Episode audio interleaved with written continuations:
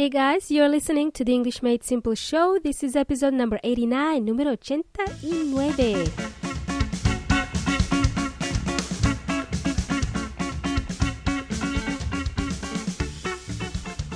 Hello, hola, hello everybody. Welcome to the short and sweet segment of the English Made Simple show. My name is Milena from EnglishMadeSimple.net.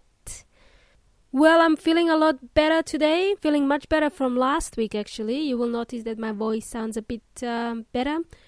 I hope uh, that you too are doing well as well. So, amigos, today I want to continue with our theme of uh, navigation. Let's call it theme of navigation. So, we learned how to ask and give directions uh, using some of the phrases we learned over the past couple of weeks.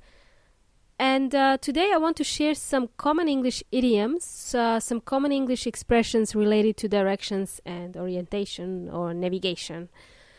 The following expressions are in a no particular order, okay? Uh, but they will be useful to you. Native speakers use them quite often. I also use them a lot, so I have decided to share them with you so that you learn them as well. It will help you stay on track with your English learning.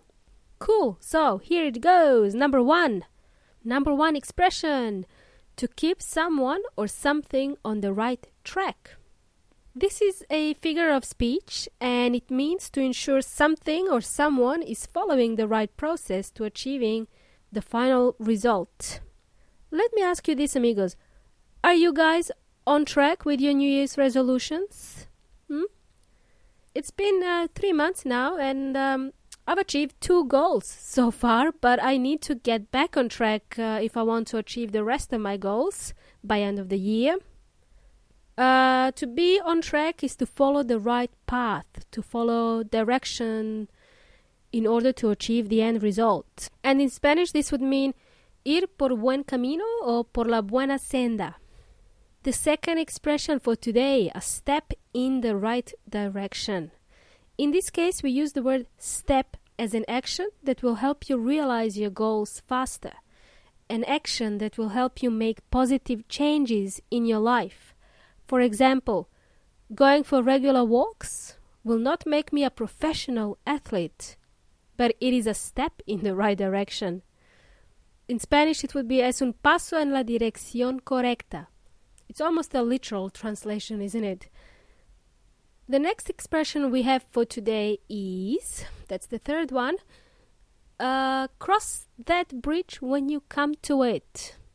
Cross that bridge when you come to it. Bridge means puente in Spanish. So cross that bridge when you come to it. According to Well Inteligente, he's back. it means not to worry about a possible future problem until that problem becomes an actual problem. This phrase is often spoken by employees uh, working in corporate or office type of environment. For example, Mr. Johnson says to his boss, uh, his boss, Mr. Sanchez, El Jefe, Mr. Johnson says to his boss, We've just received this client project. However, I have a feeling that we won't be able to deliver it on time due to lack of resources.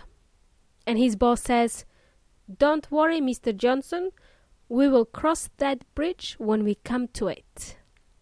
Meaning, we will deal with this problem later when it's time to deliver the project. We're going to wait till the last minute to deal with this problem. It's typical, isn't it?